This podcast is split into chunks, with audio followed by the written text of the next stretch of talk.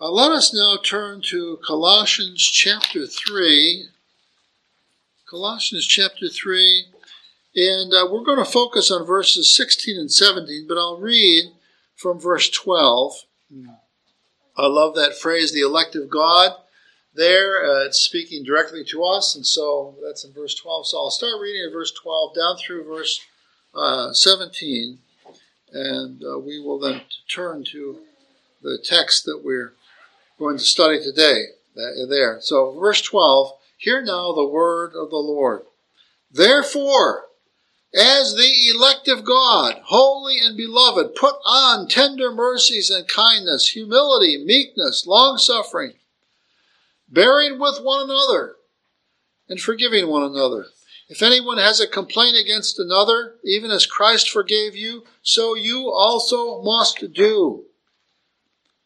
But above all these things, put on love, which is the bond of perfection and let the peace of God rule in your hearts, to which also you were called in one body, and be thankful. Let the word of Christ dwell in you richly in all wisdom, teaching and admonishing one another in psalms and hymns and spiritual songs, singing with grace in your hearts to the Lord. And whatever you do in word or deed, do all in the name of the Lord Jesus, giving thanks to God the Father through him. May the Lord bless uh, this understanding, this text, and our both our understanding and our ability to do it in days and days to come. When we come upon a, a phrase or a, a, a, passage of scripture where it, it contains a phrase, psalms and hymns and spiritual songs, that is very important to us in terms of singing the Psalms, and, very important to us in, in the sense of a reformed idea about worship and uh, limiting ourselves in worship to singing the songs that God has provided in the Psalter. Now, this is a little bit odd because this, this section is not a section specifically on worship. You know, so in other words, it's this it's a passage that talks about the Psalms, but it's not exhorting you. It's not saying when you go to worship, worship only using the Psalms. Uh, so it is not a portion that is specifically dealing with worship. When you when you develop doctrines or teachings, you ought to make sure that that you're that you're that you're based upon you're basing your beliefs or your your ideas on the more specific areas. So, like if you want to if you want to develop a, your understanding of the doctrine of hell. You don't base that on one passing reference to the doctrine of judgment where hell is mentioned. You go to a passage where somebody like Jesus is talking more specifically about it, more elaborately about it, so that you have a fuller treatment of that idea in the text. So I warn you about that as we come to this because I don't want to be found guilty of that. Not only that, but uh, this text is used when it comes to the debate over worship and exclusively singing psalms. This, this text is used and thought to be a great argument against exclusive psalm singing. And so, if you've ever heard this verse, it's usually raised by those who would like to sing the, what we call hymns, modern hymns today, because they see, see, this shows, this proves that we're not supposed to just sing the Psalms. It says, it says, uh, uh, singing psalms and hymns and spiritual songs. So does that, does this not prove that we should be using hymn books as well as psalm books? And uh, does it not prove us the spiritual songs? There are other songs in the scriptures other than the psalms. Does this not prove then that that we can sing any song, any song in the scriptures along with our hymns and our psalms. Uh, is this not an argument for that? So this this verse is very um, key. It comes up again and again and again, and it, and you may be challenged by it too in your in your life as you represent the church in which you um, inhabit. So uh, I thought it was important when we passed through this area that we would give a special attention to this, this verse and be better armed and better understanding of it so that we uh, were ourselves were armed with uh, the best possible information about this uh, these these three terms psalms and hymns and spiritual songs. So um, so that's what we're going to do today and um, I pray that um, that those who listen from afar that they might be edified too and that they might be challenged to some degree by what is uh, said here. Now first of all first point of the sermon is to look at the background to this passage. We see, I, I already said that it wasn't specifically a passage on worship. If we're to categorize it and say, well, what is it a passage on? From the sermons lately, I hope you would say, well, this is a passage on sanctification. It's a, it's a passage on how do we grow in Christ. And it began back at, at verse 1 in chapter 3. Uh, if then you were raised with Christ, this has to do with the idea of salvation. If then you were raised with Christ, seek those things which are above, where Christ is sitting at the right hand of God. Set your mind on the things above, not on things on the earth.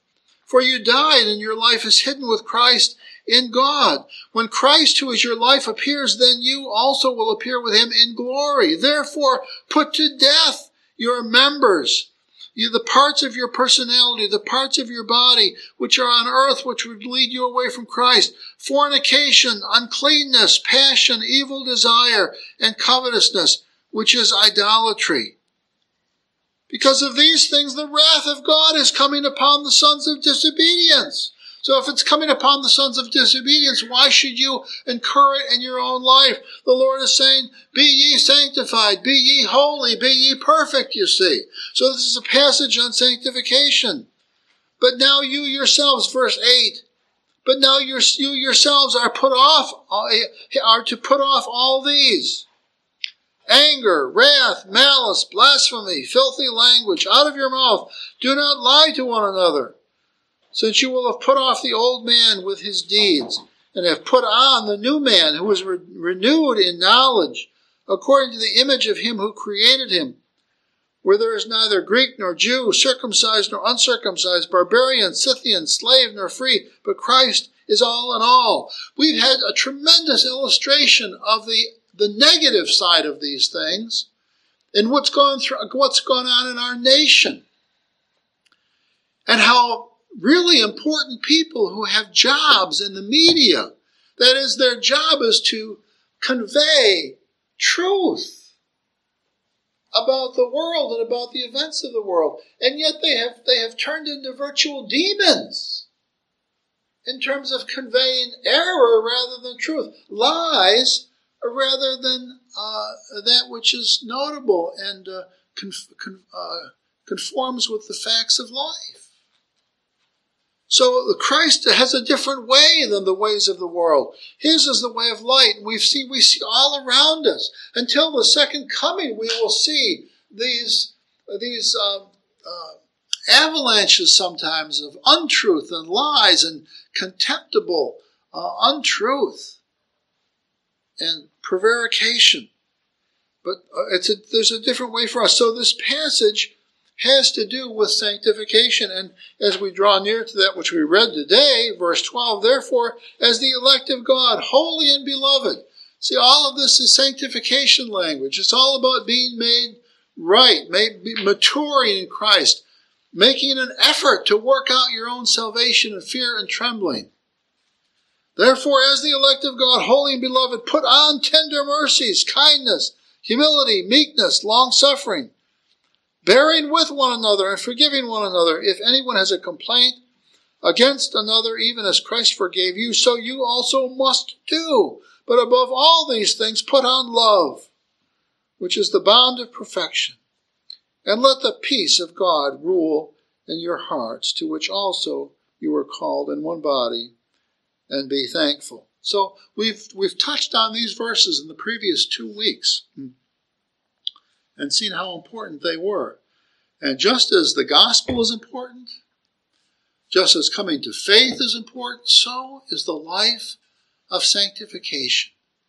And uh, as, as Reformed people who pay close attention to the gospel and its clarity, its definition, its necessity, we, we should be the last people of all the world to forget sanctification. And indeed, one of the joys that I've had, one of the things that drew me to Calvinism originally, was that I looked at the different groups of evangelicalism. I saw that, to my mind, uh, to my perception, as I looked at the Christian world, I saw in the ranks of Calvinism the greatest energy, the greatest energy to be more like our Lord Jesus Christ, to put on Christ, to put on the new man, to put off these things which drag us down. And I saw in people that I met in the Reformed faith, I saw a greater love and affection for me as a human being. And I was drawn to it. There are other, other pastors in my past and uh, who, who took me under wing and who were whenever I asked questions of them, they were so ready to help me and to, to cultivate in me a better understanding of the Bible and a or more balanced view of the scriptures.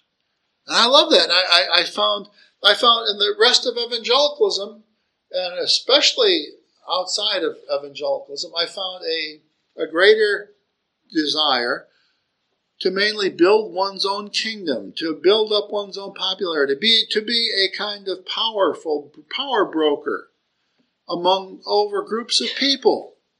And so, I, I, by the sanctification of other men, I was drawn to the Reformed faith.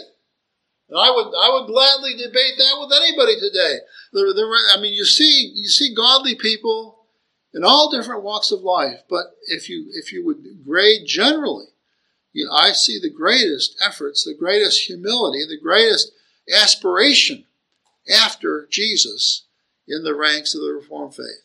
And to me, that's a proof of the Holy Spirit's presence in the Reformed Church. So I have no questions about that and no, um, no uh, problem with seeing things that way. and so we come then to uh, the second point of the message, which uh, we, which is also introductory to some case to the, the, the idea that we're getting to today, verse 16, but it, it says, uh, "Let the word of Christ dwell in you richly." Now, this is a kind of a culmination of sanctification. Let the word of Christ dwell in you richly. Why does why does the Lord um, reveal it this way? First of all, this teaches. This is talking about Scripture. It's talking about the Word of God. Let the Word of God dwell in you richly. But it, it calls this Word of God the Word of Christ. Why does it do that? Because Christ, our Lord Jesus Christ, is the author of all Scripture. And that's why I bring it out in the message at this point. The Bible is called the Word of Christ. You're not going to go far wrong if you're if you are arguing with somebody and you say, this is a Pauline epistle. You're not going to go far wrong if you say to them, Christ said, let the word of Christ dwell in you. Because it is the word of Christ, because it says it's the word of Christ. The apostle Paul says that anything that is truly scripture, uh, um, for 2 Timothy 3.16, anything that is truly scripture is the word of Christ. How does that happen? Well, what do they mean by that? Well, we see in John 1 where our Lord Jesus Christ is the instru- the divine instrumentality by which all things come to pass. We see that when, Je- when Genesis 1 says that God spoke and said, let there be light, and there was light.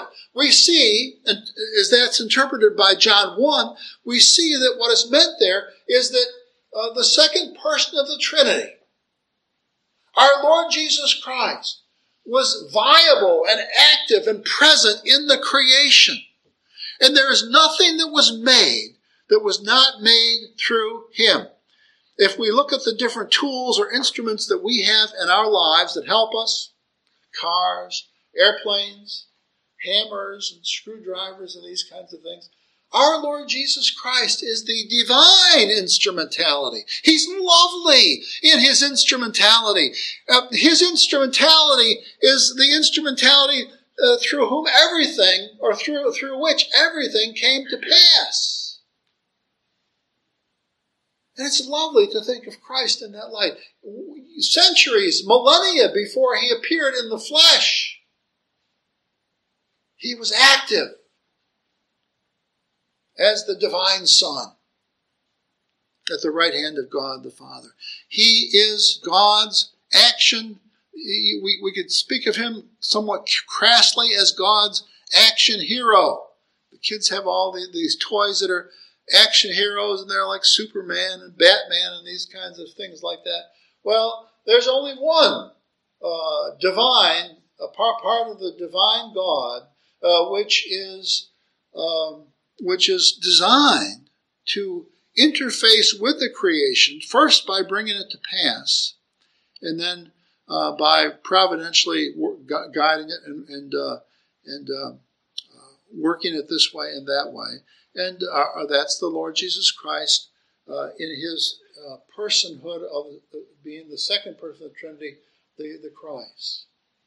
And, and in this, from this passage, we see also that that no word of God has come to his people, to the elect of God. No word from God has come to the people of God except that it came through the eternal word, the eternal logos of our Lord Jesus Christ. And so that is so lovely. I mean, it, build, it builds up our knowledge about Christ. It builds up our understanding of, of how he did what he did and why he's so important to us. So that every word of the Bible is conveyed to us in and through and by uh, the second person of the Trinity, the Son, the divine Son, who we came to know as the, the incarnate Lord Jesus Christ. And so his appearance in uh, at the turn of time, uh, when the old order disappeared the new order, the, the years of our Lord began, uh, in uh, 1 AD, the year of our Lord. Uh, that uh, that is so lovely because it it shows us in time this uh, this activity and power of the Lord Jesus Christ. And of all the things that He brought to pass, you see here, He brought to pass uh, the word of Christ. And the word of Christ is mentioned here because it is the key to our sanctification. It's the key instrument through which we can take off, take off and put on. It's through the Word of God that we find that some things are ugly and should not be a part of our lives, and other things are lovely and beautiful, and we must have those uh, in our lives. When God exhorts us to be ye perfect, when He exhorts us to be ye holy, which are divine commands in the Scriptures, how are we to know what these things are except they be revealed in the Scriptures? And so they are in the Word of Christ. Uh, it's a powerful way of speaking when you quote the scriptures to say, rather than just say, Paul says, I mean, that's fine too, but it's, it's, it's powerful to say, Christ said, uh, quote a psalm, Quote, quote, quote, Paul, quote one of the historical narratives in the Old Testament. But Christ said, somebody says something contrary to the scriptures, and you say, but Christ said. See, in the end, everything is a contest between Christ and Antichrist. We have every right to claim, to, to, um, to predicate the things of the scriptures to our Lord Jesus Christ. And there's a special power in it.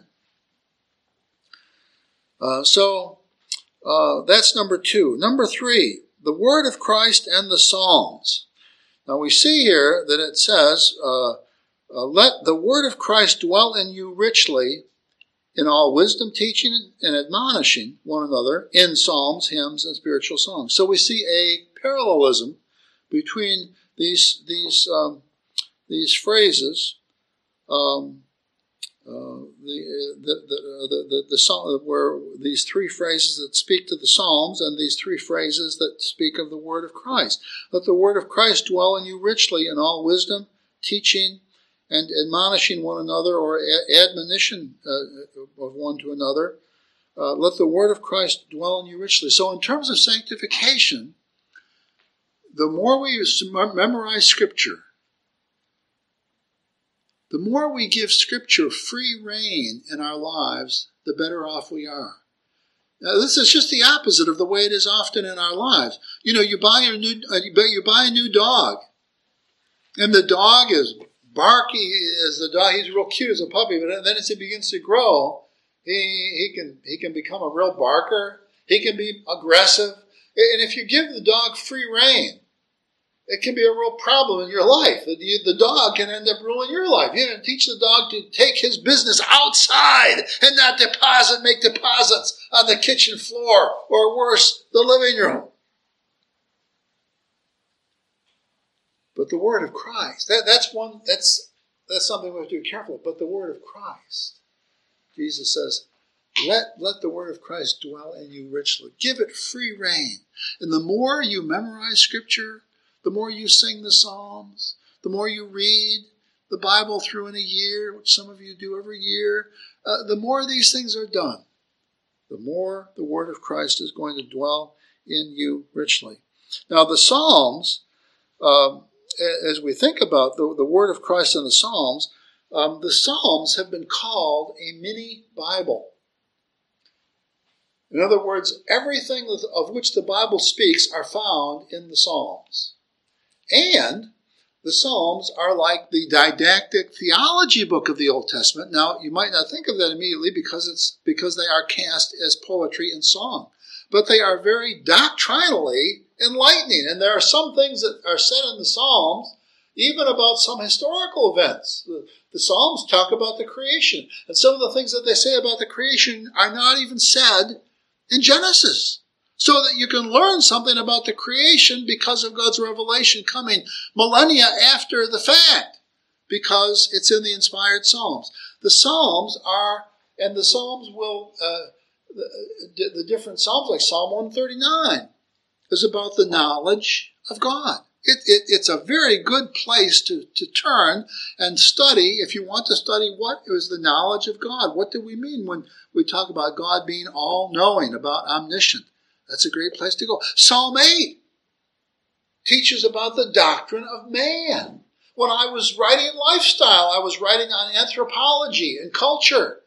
And I had to, I couldn't do that without reading and studying Psalm 8 because it, it theologically summarizes, doctrinally summarizes some of the things that are taught in Genesis 1. It's a, uh, so the Psalms are wonderful, despite the fact that they're a songbook and they're, they, they write things poetically, they are a wonderful uh, book of doctrine also. And they summarize some of the historical events in the Old Testament uh, much better, or they, they bring out the didactic teaching of some of these events. When the Psalms mention the Midianites, or they mention Abraham, or they mention Jacob, they're giving you theological teachings about these people. They're helping you to understand theologically how to understand the narratives of the Old Testament. And so the Psalms are a wonderful, a wonderful book to learn about the Word of Christ. they are they're like a mini Bible and they're like a theology book, despite the fact that they are a songbook. Now the fourth point here is that they are a songbook. Uh, God, I, I got here the fourth point God's songbook and synonyms. First of all, let's just cover the songbook part of this. Um, it, it came as quite a revelation to me some years ago. This is after I had joined the Reformed Presbyterian Church. I came across, across this passage in Acts chapter 1, verse 20. And it says it, it just, uh, it's not talking about Psalms, it's not talking about worship, but it says in verse 20, For it is written in the book of Psalms, let his dwelling place be desolate, and let no one live in it. So this is when um, Judas was taken away from the 12 disciples.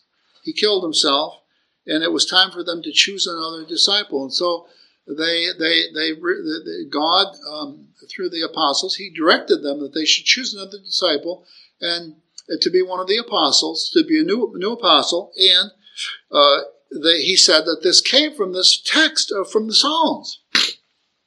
But the, the thing that the thing that just burst upon my brain was that the phrase there, uh, for it is written in the book of Psalms. Now, you may not see the power of that right now, and I honestly I don't see us using this as much as we should in our apologetic for exclusive psalm singing. Why is this so powerful? Because in the Bible, the word psalms or the the the the, the, the, the cipher psalm is not a, a, technical word for for just one kind of uh, poem. Uh, we can see that in the in the in the Psalms themselves because uh, the word one of the Old Testament words for psalm, um, which is uh, mizmor. There are three Hebrew words that are used most often for the idea of a Old Testament song, and none of them are technical terms for these these these songs or these poems in the book of Psalms. But Mizmor is the one that's probably used the most, and that's used as a title in most of the Psalms. If you turn to your English Bibles, you'll you'll see these words above the Psalm, above verse one, and it says it'll it'll it'll say a Psalm of David and the word there is Mizmor. And um, you, though it's used as a title in Psalm 3, 4, 5, 6, 8, 9, 11, 12, 13, 14, 15, 18, 19, 20, 21, 22, 23, 24, 25, 26, 27, 28, 29, 30, 31, 32, not 33, 34, 35, 36, 37, 38. It goes on like that. There are breaks, like it's not used on Psalm 1 and 2. Uh, it's not used after Psalm 145, but this, this term mizmor, from which we translate the word psalm, uh, is found as titles in all those psalms. But why do we know that it's not a technical, technical term for a psalm? Well, because it's not used for all of them. You see, it's used for some of them, it's used for most of them, but it's not used for all of them. That means that the Bible considered some psalms psalms even if they did not have that in the title. So the word psalm is not a technical term for psalm, for these things that we call psalms. The, the word mizmor is a, is a word for song. And uh, there are these other two terms that are used in the, uh, in the Hebrew Bible. Uh, yada, uh, uh, halal, halal, and ode are, um, are words for songs too. Uh, some catch up the idea of more of, of uh, raising your arms and giving praise to God. Some the ode is more is, is gives the idea a little bit more of a of a poem or um, uh, an we get the word ode in English from the, the Hebrew ode, and uh, uh, halal is the, the the praise psalms of the Old Testament, and so. but these three words are used interchangeably. They may have slight nuances of difference, but they're used interchangeably. And that's why I've got in the, in the, in the sermon outline there, I've got the word um, uh, synonym. When, when you write, in, when you write English or when you write any language, it spruces up your writing or it makes your writing interesting if you if you want to talk about some subject like the songs of David or the songs of the Bible. It makes it a little bit more interesting if you use different terms that are that are slightly nuanced differently, but are basically the same thing. It's like um, if you're trying to romance your uh, your 16, 17 years old, and you're trying to, or maybe 18 or 19, or maybe 20, 20 you're trying to romance some woman, guys, and you and you you come here and say, you know, honey, I really love you. I love you because I love you. Uh, you know, if you use that word over and over and over again, it gets pretty boring pretty quickly, even for the woman. But if you say, honey, I love you, you are so attractive. You're just, you just, uh, you know, send me over the moon. You know, whatever these different phrases are, it makes your speech very interesting. So, young, young men, I guess we've got Caden here and a couple of Ruffner boys as a lesson for the future. Don't use the same word over and over again. You know, embellish your language a little bit. Now we see in this context that, that you know that that's what's going on here because there are three previous words like this or phrases that are used in, earlier in the verse. Let the word of Christ dwell in you richly in all what? Wisdom, teaching, and admonishing one another. So there's a three, a triad there of words or phrases, and then in psalms and hymns and spiritual songs. So you see right here in the grammar that these things are not um, these things. They're not all different things. They're they're they're uh, similar things that can be used for one idea. And um, and so in the in the Psalter, these these these different Hebrew words are used in the titles for the Psalms. Uh, they're used um, uh, to talk about these songs, so that when Hebrew when uh, uh Acts one twenty when it says, For it is written in the book of Psalms, it, that would be just as accurately translated. It says, for it is written in the book of songs. What does that mean? That means that God provided the Old Testament people with a song book. And then in, in uh, Luke, in Luke 20, verse 42, it says, Now David himself said, What? In the book of Psalms. This uses this phrase, book of Psalms again. So twice in the New Testament, not the Old Testament, but the New Testament, it speaks of the book of songs. In this case, for the for the word song, it uses the word psalm, but twice it uses uh, it, it says that God has supplied the both the and the references here. One is a reference to the Old Testament people. One is a reference to the New Testament people. The book of Acts, the book of Luke. And so it's saying that God has supplied a songbook for the Old Testament people, and He supplied a songbook for the New Testament people. The obvious question is for people of the Reformation, for people of Luther and Calvin, people I would have liked to have pre- I would have liked to have pressed this upon Martin Luther, who who loved to write so- songs, new songs.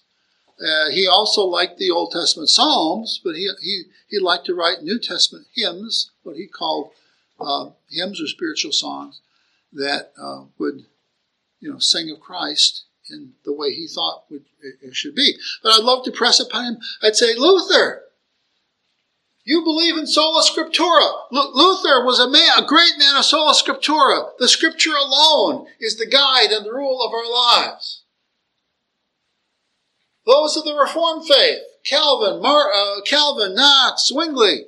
Uh, uh, we've been learning about some of these things, uh, some of these people, Bucer, in our his church history study after after worship here all of these people believe that the, that the word of God was sufficient. Uh, 2 Timothy 3.16, sufficient for any good work. So uh, you see, if you're a person of sola scriptura, and then you see here in Acts 1.20 and Luke 20.42, you see here that God says, I gave you a book of songs. The light should dawn upon you. Well, why would we use any other? We don't. We don't use another Bible, do we? Why would we? Why would we consider it good or virtuous to use another songbook? It's, it's good to see this that God has revealed this to us generically, not not uh, in technical language of a, of a, that we might say, well, Psalms were for one time, or Psalms might be done appropriately there, but now we do spiritual songs and now we do hymns. No, the Psalms and the hymns and spiritual songs are three synonyms for singing. And God in the New Testament speaks of what we're supposed to be. He says, I gave you the book, I gave you a songbook. It's very clear. So it's a wonderful apologetic for limiting ourselves to singing out of the songbook that we find in the Bible, namely the Psalms, so called Psalms, uh, of David and others that are found in the middle of our Bibles. and uh, and then once you see that, you see it's even more powerful because this is in a section on this is in a section on sanctification. So God is telling us all these things that we should put on, all of these things that should be our goals, all of these things that should be our zeal. Uh, he says, And let the peace of God rule in your hearts, to which you are also called in one body, to be thankful. Let the word of Christ dwell in you richly, in all wisdom, teaching and admonishing one another in psalms and hymns and spiritual songs, singing with grace in your hearts to the Lord. So this is a kind of crescendo of sanctification. But at the crescendo, what does God bring up? What does God feature? He features these holy songs that he gave his church in the Old Testament and, uh, and of course now in the New Testament too. And so if we think of sanctification and we think of how we gain, how we get sanctified, it's obvious that the, the book of, of the book of Psalms, the book of songs that God gave us, has a role to play in our sanctification process. And I know that one of the things that drew me to the Reformed Presbyterian Church worldwide, first to Scotland, and now in America, but one of the things that drew me to the Reformed Presbyterian Church was I could see how it was more sanctifying to my soul. I could see the application of it to my life.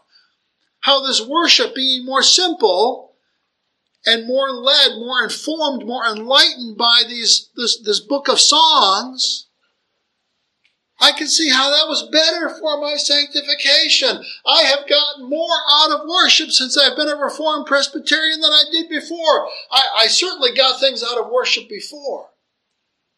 But my worship has even been fuller since I've been a Reformed Presbyterian. And I see emphases, I see doctrines, I see themes emphasized in the book of Psalms that is almost entirely missing from the church today. I am your, I am the, I am your God of battle. Where is that, where is that theme sounded in evangelicals? We've redefined love in such a way that it prohibits battle.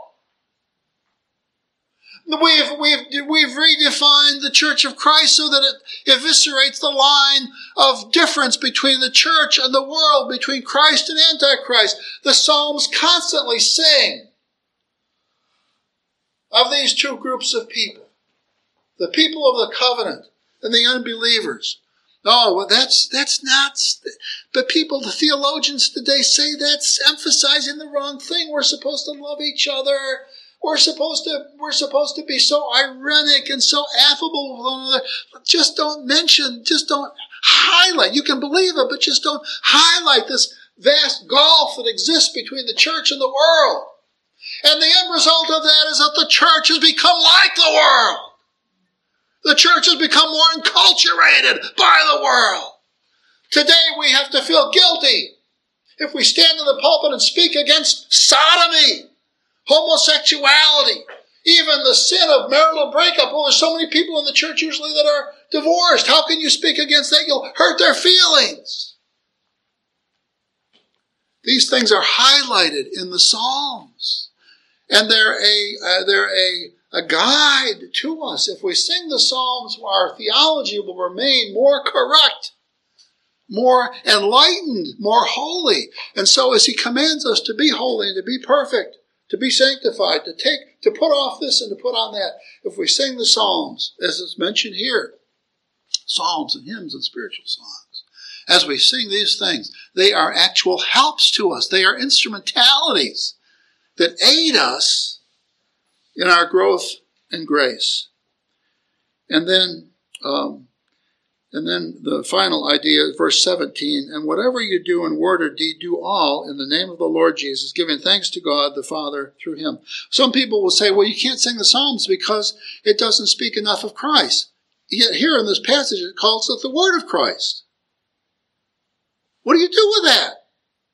I mean, in terms of the apologetics of this process, what do you do with that?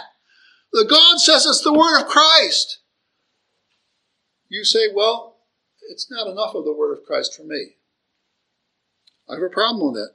And the God says, whatever you do in word or deed, do all in the name of the Lord Jesus. And he's he, that, this is a spin-off of the idea of singing psalms and hymns and spiritual songs. It shows us that if we if we do sing the psalms and hymns and spiritual songs, it shows us that it will color us, it will um, marinate us, so that our lives will take on the taste of Christ. And in that discovery or that process, we're to do all, to, to do all that we do in, the, in, this, in this manner, giving thanks to God the Father through Him, through Christ. Let's close in prayer. Our Father and our God, we thank Thee for this passage of Scripture, so powerful in terms of our sanctification. We thank Thee that Thou hast set out in Thy Word these places where you call the Psalter thy, thy book of songs. Not thy, not thy book of, uh, not a possible book of songs, not an auxiliary book of songs, not a source for songs, but the book of songs. And that's found in the New Testament, not the Old, re- relating to both the Old and the New Testament. So we, we praise thee, O Lord for this rich deposit that you have given us. We pray that we might delight more in them as we find ourselves in them. We find that we might not do them by rote or it might not only be a routine. Oh God, we pray that you would dash routine worship in our lives. Help our worship to be vital, heartfelt, and enthusiastic. For how could it be less than that? For thou art God, thou art the living God. Thou, thou dost command vivaciousness in our worship the moment thou dost reveal thyself to us. We pray this in Christ's name. Amen.